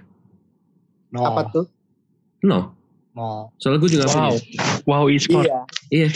Bisa Wow. gue info. Saya juga dong kalau gitu. Iya berarti Daniel Ricciardo tuh punya title title F1 tuh sama seperti kita semua. Alias. Wow, saya bangga. Iya. Sebuah Wow. fakta. Wah, aku bangga ternyata aku tidak lebih buruk daripada Ricardo. Itu Lanjut dah. mungkin apa namanya bentar gue gue pengen kalau Papa Zack ngomong ini itu kan proyekan Walking Show Andre Wal- Walking Show Andretti United kan di Supercars kan katanya mau ganti sasis tuh jadi Ford Mustang buat next gen bisa kali atau enggak ya diturunin di WEC juga nggak apa-apa lah gitu kan Tahu dah. dari sisa kan udah di kontrak juga terserah Ricciardo. Nanti Iya adaptasi sih. lagi nangis. Hmm. Udahlah kita Udah. ini gini gini. Gue nih udah nggak sabar pengen roasting Ferrari. Jadi mending kita lanjut deh. Udah. boleh gas Aduh, ini kayaknya kalau kalau kita ngerosting Ferrari sih udah kena di, di stop duluan sih. Soalnya abis ini ada yang sama badutnya sih. Ada Alpine. Ah, Ya. Alpine tuh ya kita udah bahas tadi. Jadi mungkin kita lebih lanjut ke apa ya? Ya lebih ke internalnya mungkin ya. I mean dari gimana ya Lauren Rossi yang terlalu kalau gue bilang idealis juga idealisnya agak egois. iya egois sih lebih Kalau ke idealis egois dia punya pandangan beda. Masih dia egois, dia mau semuanya terpusat ke dia sendiri. Betul. Individualis. betul itu egois Dia egoinya udah gede banget. Dan ini udah dibilang sama Alain Prost. ya Dia Alain Prost musim kemarin dia tuh diusir secara halus. ya udah nggak dimasukin ke per- pertimbangan kayak keputusan tim tuh dia udah kayak dia tuh nggak dikasih tahu apa apa dia cuman kayak dikasih tahu saat dia harus ngasih tahu sebagai brand ambassador kan Dia statusnya Padahal dia doang. tidak Padahal dilibatkan. role dia sama Kenny Lauda di, Mercedes. Heeh. Konsultan ya chairman lah ya chairman dia konsultan tim. Baru Konsultan dan chairman. Tapi dikacangin, gila. Dan masa gak berlanjut sampai situ juga. Butkowski pun juga cabut sebagai bagian engineer yang penting di Alpine. bahkan isunya David Brivio juga mau balik ke MotoGP kan I- iya, karena Wah. sekarang juga HRC ini lagi fokus. Sejak mereka gak pernah kompetitif, sejak kepergian Mark Marquez yang bolak-balik masuk rumah sakit, Alberto Puig, Al- Alberto Puig jadi kambing hitam dan Davide Brivio mau dimasukin ke Honda nih. Nah, pasti kan- tawarannya lebih menarik dibandingkan Alpine yang sekarang lagi kebakaran. nah itu kan jadi ini benar-benar dia udah kehilangan arguably one of apa the best driver on the grid Fernando Alonso kan dia kehilangan Alonso dia kehilangan arguably one of the best talents Oscar Piastri terus dia kehilangan seorang David Di Brivio di akhir musim nanti. Kalau misalkan di akhir musim. kalau misalkan jadi ke HRC udah terancam lah posisinya. Dia udah terancam kehilangan gitu. Terus siapa lagi tadi? Dia udah lepasan dua orang penting. Nah, Butkowski dan juga Prost Alain Prost loh. Alain Prost aja cabut. Aduh. Masih dia yang ngusir secara halus. Itu kan sama. patternnya sama kayak Alonso loh. Ngusir secara halus dengan tawaran yang nggak penting. Iya. Ngusir bener-bener secara halus need move please dan deh ini baru internal loh Iya. Belum performa di track yang kita tahu sendiri Esteban Ocon tuh aduh gimana ya dia dalam satu momen bisa membantu tim tapi di sisi lain ketika egonya keluar goblok iya, malah banget. malah friendly fire. iya dan ini malah juga bukan ngerugiin. pertama kalinya loh yang di Hungari kemarin di Arab Oh iya di gue udah, Arab. gue udah cerita di episode pas bahas Arab loh Iya. Fernando Alonso dia demen kalau pakai height setting, height usage, height wear semuanya Heeh. untuk pakaian mesin. Kalau dalam situasi kayak gitu, di defense se- separah itu sama Esteban Ocon, penonton seneng karena ada vibe. Tapi Alpine-nya pusing dan benar aja DNF karena saat itu kan Alpine situasinya sama Ferrari beneran sama performance of reliability dan reliability-nya kan sampah banget itu. Nah Renault tuh mesinnya jebol. Mesin jebol. Dan ini kita baru bahas friendly fire-nya Ocon. Yang kemarin juga friendly fire-nya tuh goblok banget. Di start kena, terus juga yang overtake-nya dari Ricciardo tuh sebenarnya dua posisi dikasihin sama Ocon. Fernando Alonso dipinggirin buat monggo silakan lewat pak digituin Ricciardo dapat Iya, gitu. overtake Harusnya dia lebih nahan Ricciardo daripada nahan Alonso. iya sama kayak dia terlalu fokus ke Alonso bukan nutup si Hamilton Iya. Hmm. Kocak sih. Kelakuan, kelakuan. Bapak, bapak. Terus ini kita belum bahas kegoblokannya Alpine loh. Sama begonya sama Ferrari. Tapi lebih berpart. Mungkin gini deh. Kayaknya kalau kita bikin satu episode roasting khusus nih, mungkin bisa. Mungkin ringkasnya aja deh. Ringkasnya mungkin gimana ya? Mereka sering kali make a bad call. Sering kali Ya. eksekusi pitnya salah. Heeh. Dan mereka juga sering kali jebol ada problem di mesinnya yang bikin merugikan mereka sehingga mereka gak bisa mendapatkan performa yang maksimal. Gak bisa mendapatkan hasil yang maksimal juga. Itu yang dialami oleh Alpine saat ini. Dan kegoblokan sejak kejadian drama Piastri semua tertuju pada mereka. Dia gak bisa ngehandle dua talentnya. Lepas segitu aja Nah itu. setelah fakta-faktanya udah mulai terungkap dari Piastri yang nggak pas sama Alpine dan juga Fernando Alonso yang ternyata tawarannya kayak gitu bukan bukan Alonso yang nge-burn the bridge tapi Alpine yang bikin salah Iya. besar Heeh. Alpine Alpine yang sekarang yang jadi sumber kesalahan di entire summer sekarang Wah. Ferrari udah punya teman sama badutnya hello to Alpine Yoi. Sekarang kita pindah ke tim selanjutnya yang mana nih Kebalikan Bisa banget. bilang kayak gimana ya? Ini kebalikannya sih. Bahkan ini bisa bener-bener, dibilang Mercedes untuk musim ini mungkin hype-nya besar, tapi sayangnya mereka gagal men-translate apa yang Ya. sudah dihypekan dengan inovasi-inovasi mereka seperti no Betul. sideboard Betul. hasil yang optimal. Betul. Ya Aduh. gimana ya? Gue lihat Mercedes ini seperti jembatan antara Red Bull dan Ferrari dengan tim-tim di bawahnya. Iya sih. Dilihat dari performanya, oh gila. I mean, ini loh yang gue bilang. Yang kita udah bahas di episode mana yang masalah champion mentality sama winning mentality. Udah ini champion kemarin. mentality. Mercedes the whole package, the whole team ini champion mentality. Karena Iya. gila walaupun mereka tidak bisa bagus di awal musim, mereka progresnya sangat kelihatan loh. Iya. Berkali-kali. Ya I mean kita lihat dari Mr. Konsistensi gitu dari Russell yang sejauh ini dari semua balapan dia hanya DNF satu kali itu pun disenggol Apaan? di Silverstone. Apaan? Senggol no, dia yang mulai, dia yang yang dia mulai ya, gue kira Vettel malah, gue lupa. Ya kan kok dia Ya, 42, Vettel beda 9. Dia kasus. pilotnya.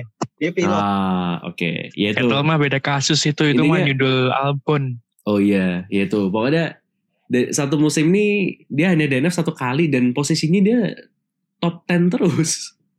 Selalu top 5. Selalu top 5 malah in fact. Iya. Selalu top 5. Tapi gue juga gak kaget situasi kenapa dia selalu top 5 juga. Karena ya itu yang gue bilang tadi.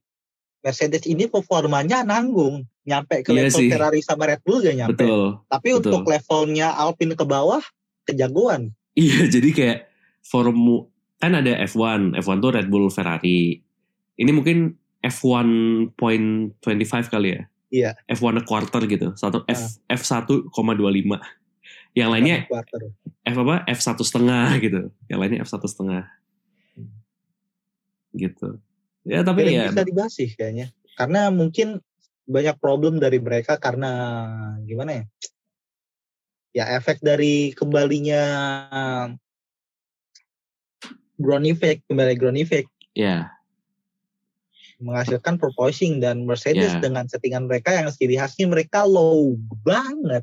ya mereka porpoising jadi musuh. aspal anggapannya Iya, itu udah parah itu. Porpoisingnya sampai bikin sakit punggung. iya. Sampai Enso. Iya, sampai Milton pun encok. Mm-mm. Ya, Ini alhamdulillah mereka masih bisa dapat podium walaupun dalam tanda kutip. Ini sebenarnya kayak sebuah konspirasi sih. Mercedes gak akan pernah dapat podium kalau antara Red Bull dan Ferrari ini gak ada yang ngebego. Iya sih. Bener. Bener. Kalau dua-duanya salah satu gak ada yang ngebego, mereka gak bisa dapat podium. Iya, selalu pasti isinya Red Bull Ferrari. Red Bull, Ferrari salah satu ada yang ngebego, dapat podium. Pasti dapat podium. Ini nanti Gak tinggal pernah nunggu mereka dapat podium murni. Gak pernah giveaway terus. Iya. Vouchernya banyak ya bun? banget. Banyak banget. Maret. Udah mungkin keseringan juara dunia tuh jadi punya voucher segitu banyak. Bahkan apa ya? Ini sebenarnya gue bisa, gue nggak tahu bisa pegang omongan ini atau enggak. Tapi kemenangannya Mercedes musim ini tinggal nunggu waktu aja. Dan nunggu di mana tracknya ini cocok. Mercedes. tinggal nunggu track cocok. Terus Ferrari atau Red Bull atau keduanya ngebadut, udah pasti ada yang menang. Iya. Gue harap Hamilton sih, gue nggak tahu kayak gue lebih mengharapkan Hamilton menang musim ini kayak sekali aja biar dia bisa ngelanjutin rekornya menang di tiap musim. gue gak gue gak berharap dua-duanya menang musim ini Bosen ya. Ya tuh kayak dalam hati kecil gue gitu, eh udah menang dong gitu. At least dia bisa ngelanjutin rekor dia gitu kan. Biar dia bisa menang sekali aja, gak apa-apa. Tapi ya, Kali-kali gitu kan dengerin Bono get Tinder Luis ya. Wa- Walaupun ya, ya, udah sih udah sering udah bosan ya. sih sebenarnya. Cuman ini lebih ke arah supaya si Hamilton bisa extending rekornya dia aja sih. Tapi ya kalau dia nggak menang ya udah wes nasib berarti.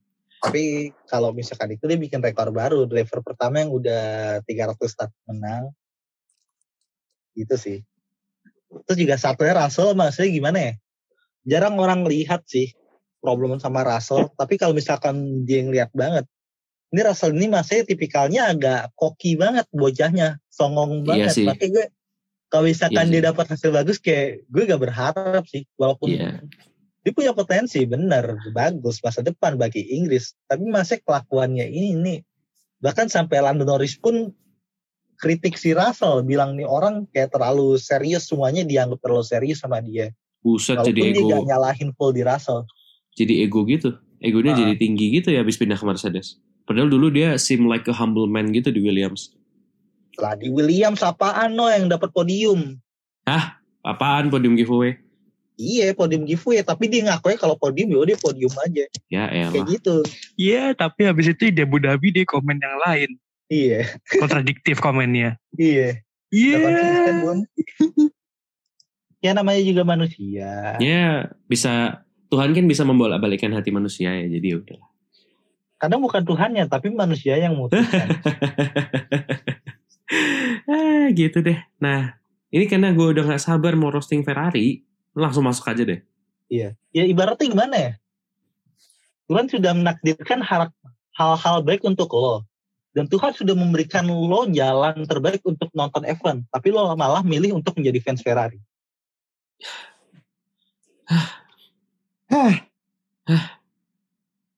Yung anun dan Sebenarnya ini sumpah ini bisa sampai tiga jam sendiri nih podcast kalau bahas Ferrari doang. Jadi mending kita let's keep it simple tapi langsung to the point aja guys ngomong kok kayak apa kayak Ferrari goblok gitu juga apa-apa emang goblok sih kalau gue bilang Kayak bosok. asu emang asu goblok banget kok Ferrari. I mean, aduh mobil paling kenceng udah itu udah anda udah Undoubtable dah. Apakah bisa- saya boleh merosting? ini gini deh. Aduh, Ini karena gini gini, ini kan Ferrari nih. Ini lahannya Ken deh sebagai tifosi. Gimana Ken? ya itu goblok teke nan drama. Iya, ya. Maksudnya gini gini gini. 2020, oke. Emang mesinnya kan di, nerf kan, ya oke Iya. lah. Maksudnya terima yang pandum wae gitu. Heeh. 2021 juga ya mobilnya apa adanya gitu kan. Ya nerima yang pandum wae tiba-tiba P3 konstruktor kan ya udah alhamdulillah udah seneng. 2022 mobil paling kenceng. Di testing juga wah ngamu-ngamu lah. Di balapan-balapan awal juga wah edan drama masuk tenan. Maksudnya gapnya gede bener. Pembalap Leclerc, Sainz, aduh jangan itu bisa dibilang one of perfect couple in Yeah. F1 history. ya. Paling Tapi-. Tapi, aduh, maksudnya apa ya? Apa yang membuat Ferrari seperti ini tuh kesalahan yang disebabkan oleh diri sendiri. Lu tahu meme yang orang naruh kayu di, Iya, di sepeda yang dia Di kejar? sepeda, ah, ya, ya. Ya ya. itu Ya itu, itu. itu, Itu Ferrari. gambaran Ferrari. Itu Ferrari. gambaran Ferrari. Gini deh, Ferrari DNF, orang bilang ya itu kan gak, gak beruntung karena mesinnya meledak. Oke, mungkin masuk akal. Tapi masalahnya Binotto sendiri mengakui kalau dia lebih memikirkan performa daripada uh, reliability. Padahal di balapan-balapan awal yang katanya Ferrari ini lagi di conserve mode, itu sebenarnya udah cukup sebenarnya. Udah cukup. Bahkan di awal pun Red Bull juga masih apa masih berkutat dengan masalah reliabilitas mesinnya gitu kan. Iya gitu. Maksudnya sebenarnya dengan performa yang katanya konsep mode aja udah cukup gitu. Maksudnya nggak usah terlalu ngawu-ngawu ngejar potensi mesin yang akhirnya aja nggak dapat apa-apa malah nol putul gitu kalau bahasa Jawa. Oh, Kemudian yang kedua kesalahan yang, beri- yang disebabkan diri sendiri adalah strategi. Monaco contohnya. Hungaria kemarin. Aduh. Di Hungaria kemarin Leclerc itu satu-satunya driver yang melakukan empat stop dengan ban hard di salah satu stintnya. Driver lain yang empat stop ada. Contohnya Sunoda. Tapi dia tiga dia menghabiskan tiga ban soft dan satu ban medium. Dan Sunoda Kemudian kan emang di belakang kan dia. Iya. Emang di awal dari belakang. Iya. Emang dia memang dari awal udah P20 gitu kayak Iya. ya udah dia di situ San Mori doang kalau Sunoda. Beda sama Leclerc. Kalau Leclerc kan dia fighting for the win. Iya itu. Kemudian Latifi juga sebenarnya dia empat stop gitu. Jadi kalau ngomongin empat stop juga banyak driver lain empat stop. Iya. Terus kalau ngomongin pakai ban hard, pakai ban hard.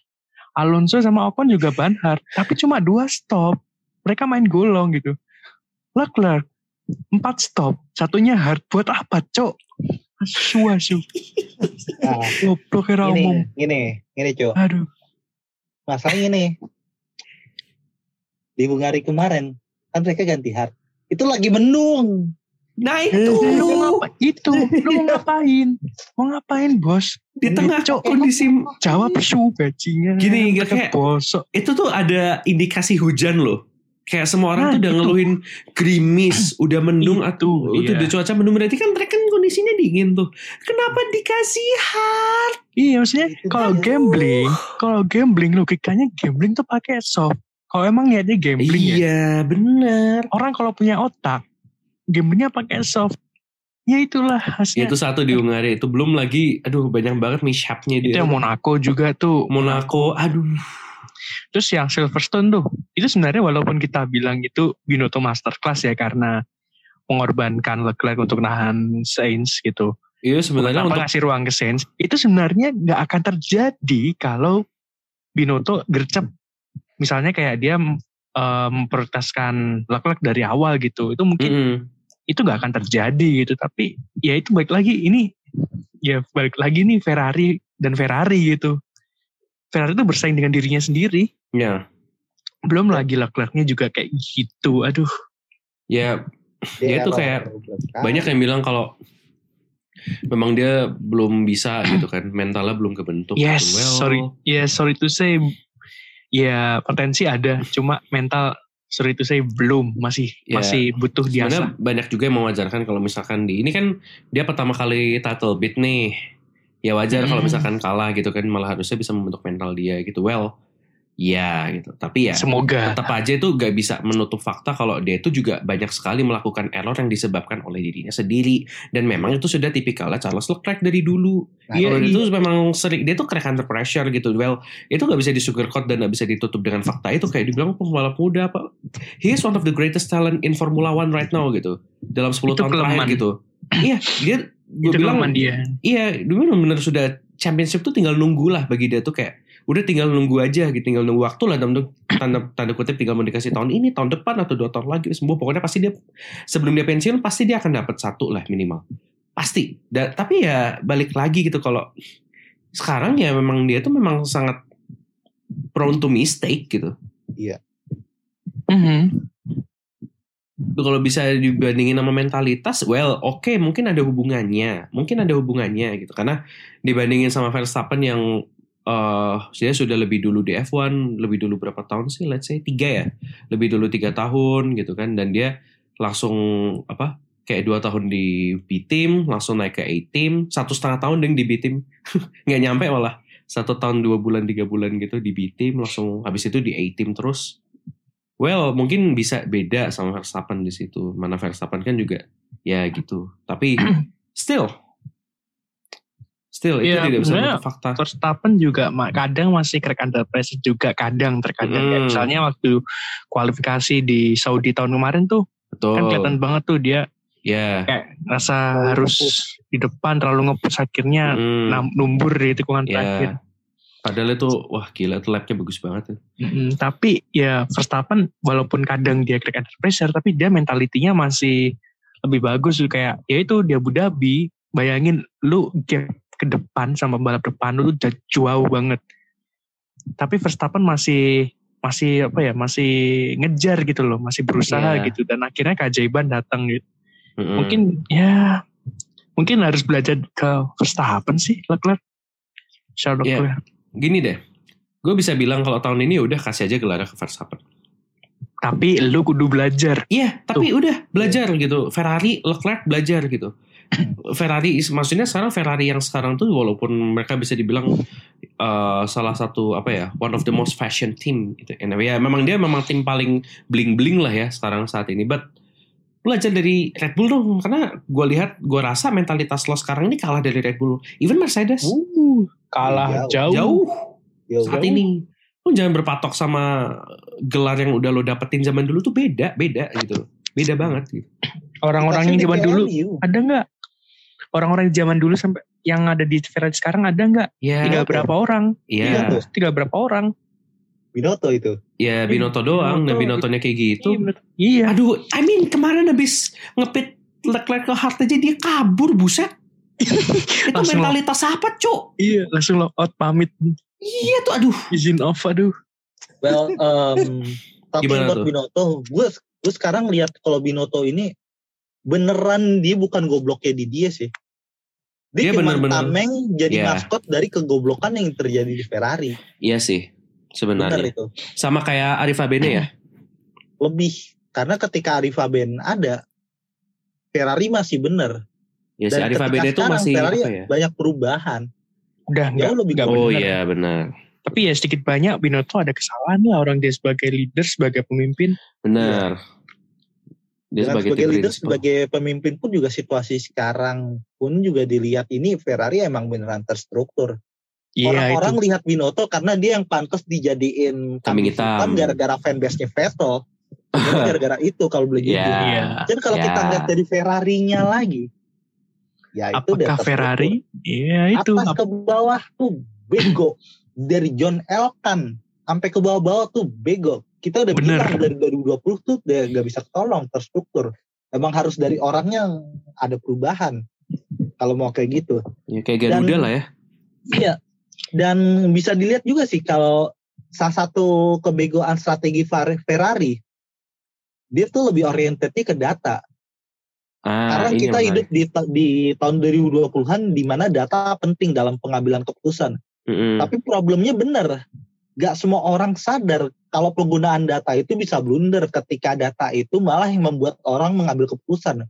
Bukan orang yang mengambil keputusan dari melihat data, tapi data yang membuat orang itu akhirnya mengambil keputusannya Ya, dari data. Data yang mengambil keputusan. Dan jadi bukan terjadi data di yang dijadikan bu- bukan data yang dijadiin supporting argumen gitu, tapi Iya. malah malah Decision makingnya di di data. ya Itu yang terjadi di Ferrari sekarang. Dan menarik sih. gimana ya? Strategi dari strategi race karena pendekatannya ke data. Dan itu banyak blunder. Dan di Hungaria pun salah satu contohnya. Dan yang paling jelas itu kesalahan di data itu di Paul Ricard kemarin. Carlos Sainz lagi battle ngapain disuruh pit? Gue gak tahu. Gak paham. Tapi Gak tahu. gini deh. Kalau kan emang Ferrari ini kebodohannya emang terstruktur. Masalah gini, Binotto jadiin tim prinsipal aja udah aneh sebenarnya. Orang dia orang background teknikal. Iya. Tapi dia, maksudnya, kalau lihat dari dia sebagai salah satu karyawan loyal pun juga gak kaget. Problem dia Waduh. cuma di leadership role Nah, dia itu. Ya, Tapi di sisi role. lain, dia visinya bagus. Emang Ferrari-nya aja nih mau gimana pun problemnya sih sama. Bawa bawahannya juga sama begonya. Emang harus rombak total. Kalau misalkan mau dirubah Binotto, gak ada pengganti lagi di Ferrari sekarang. Gak ada lagi. Mm-mm. Ya sulit lah. I mean ya gini deh. Ya udah kalau untuk tahun ini mending kita udah relain aja buat Iya. title ke Red Bull. Udah susah banget. I mean di 9 balapan kecuali memang Red Bull tiba-tiba langsung ber, DNF beruntun dan Leclerc menang beruntun gitu. Menurut gua sampai Abu Dhabi mungkin masih ada title showdown gitu. Tapi kalau sekarang no. Iya. Gue udah nggak. Gue udah sangat-sangat pesimis Nah, sama Ferrari. Yes, Jadi wes saburan riri. mm-mm. cuman cuma tiga track Ya, doang yang support untuk Ferrari bisa kompetitif nanti. Cuman di tiga dari sembilan. ya, cuman di Zandvoort, Singapura sama Suzuka. Udah itu Tiga doang. dari Masanya sembilan. Suzuka, Red Bull udah pasti gacor banget karena Honda pasti gak mau pestanya mereka diacak-acak. Iyalah. Zandvoort, Verstappen, pesta rakyat. Iya, duh. Singapura pun juga ini malah lebih ke tracknya Mercedes dibandingin Ferrari. Susah. Dan kalau misalkan mau nyalahin Ferrari, sebelum nyal- nyalahin Binotto juga, salahin orang-orang yang ada di head strateginya sampai ke bawahnya. Iya. Ada Inaki, ada si Bapak Ueda. Inaki, dan satu lagi, yang nama baru aja naik, ada Ravin Jain. Kalau dilihat dari CV-nya dia, pengalamannya dia, bener, kayaknya dia yang jadi pengambil keputusan strategi Ferrari, dia yang bertanggung jawab. Karena pendekatan Ferrari dari data, dia CV-nya dia berkaitan dengan data. Bahkan ketika dia pertama kali CV yang berkaitan dengan F1 experience pertamanya di Caterham, dia bagian data processing dan analyze. Dan pendekatan Ferrari untuk strategi ada di data. So, kita udah ngeliat kan, dengan keputusan keanehan Ferrari yang katanya keputusan strateginya berkaitan dengan data. He's the man behind that. Ravin Yeah. Jain. Ah, Cari aja di LinkedIn-nya ada. Buset. Penyelam handal. ya udahlah ya. I mean, udah cu, udah puas ngerostingnya. Belum. Besok lagi. Jadi kalau kita ngerosting sampai ini sampai sup- pagi sampai kita cerita nabi kayaknya. Eh, sisain, sisain, sisain. Iya, kita masih ada satu tim lagi. Kita masih ada satu tim lagi masalahnya yang belum kita bahas. Tapi ya mau dibahas apa juga sih? I mean, Udahlah, piala kasihin aja ke mereka. Iya. Red Bull tuh gimana ya? Mungkin oke di awal mereka sangat berkutat sama isu reliability. I mean, dulu kita sangat ketar-ketir dengan yang namanya Red Bull Powertrains. Tapi ya sekarang, hmm, Wow. wow, Wow. wow, Nah, untouchable. Bener. untouchable. Bahkan ketika track yang punya lurusan panjang dan Ferrari udah gak punya kekuatan di situ untuk kalahkan mereka. Iya, malah sekarang yang paling kenceng RBPT. Makanya gue pun juga kalau misalkan pas kemarin Binotto bilang mereka mementingkan performance of reliability. Kalau kalau kita sebagai fans Ferrari mungkin ngamuk-ngamuk karena gara-gara mesin jebol. Tapi kalau Yeah. melihatnya ke RBPT gak kaget juga. Saya anjir, lo lihat itu Red Bull di lurusan. Ya gitulah, mungkin ya udah Mungkin kita Sebenarnya kayak lebih ke itu sih apa? sih kalau Red Bull ini kan emang pengalaman mereka di musim kemarin bacok-bacokan sama Mercedes bisa ngelanjutin di sekarang. Mereka Iya, dapat momentum. Mereka udah nguasain keadaan. mereka dapat momentum juga karena Iya. Mercedesnya gitu. Iya. I mean, dulu mereka melawan Mercedes. Mercedes juara bertahan dominasi era hybrid loh. Iya. Lebih mereka ngelawan head to head bener-bener head to head loh. I mean, oke secara konstruktor mereka kalah fine, tapi mereka menang loh di title yang jauh lebih bergengsi di World Championship apa di Driver Championshipnya. Iya, mereka masih bisa menang, bisa Iya. ngalahin. Walaupun Makanya- dengan pengorbanan second driver tapi mereka berhasil. Makanya mereka sekarang bisa melanjutkan momentum itu kelihatannya walaupun di awal musim batuk-batuk dikit. Hmm. Gila. Emang performa emang gimana ya? Ya itu mungkin ya harga yang harus dibayar setelah mereka sebagai tim baru tuh kayak mesin baru walaupun itu warisan Honda tapi kayak build dari awal juga Iya. karena RBPT kan orang-orangnya baru-baru juga Iya. Honda cuman kayak ya technical support lah. Cuman supporting aja yang lanjut sama naruh branding HRC. ini malah mereka berhasil loh dan Iya. mereka malah dengan cara yang sama di musim kemarin di mana Honda mempunyai keunggulan di straight dilanjutkan oleh RBPT sekarang malah powerful ketemu Hmm. lurusan panjang. Gak ada yang bisa ngejar.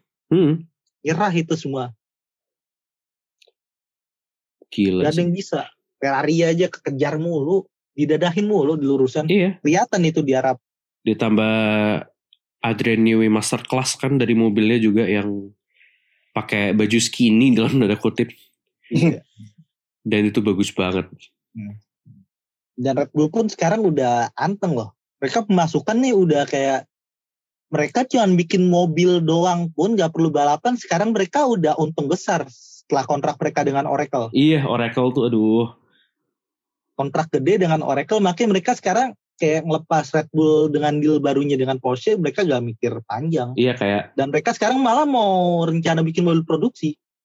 nah tuh kan. Fokus bisnisnya udah beda. Mereka udah gak melihat brand Red Bull Racing sebagai tim balap. Mereka udah ngeliat ini bisa dikomersilkan setelah kesuksesan Max Verstappen.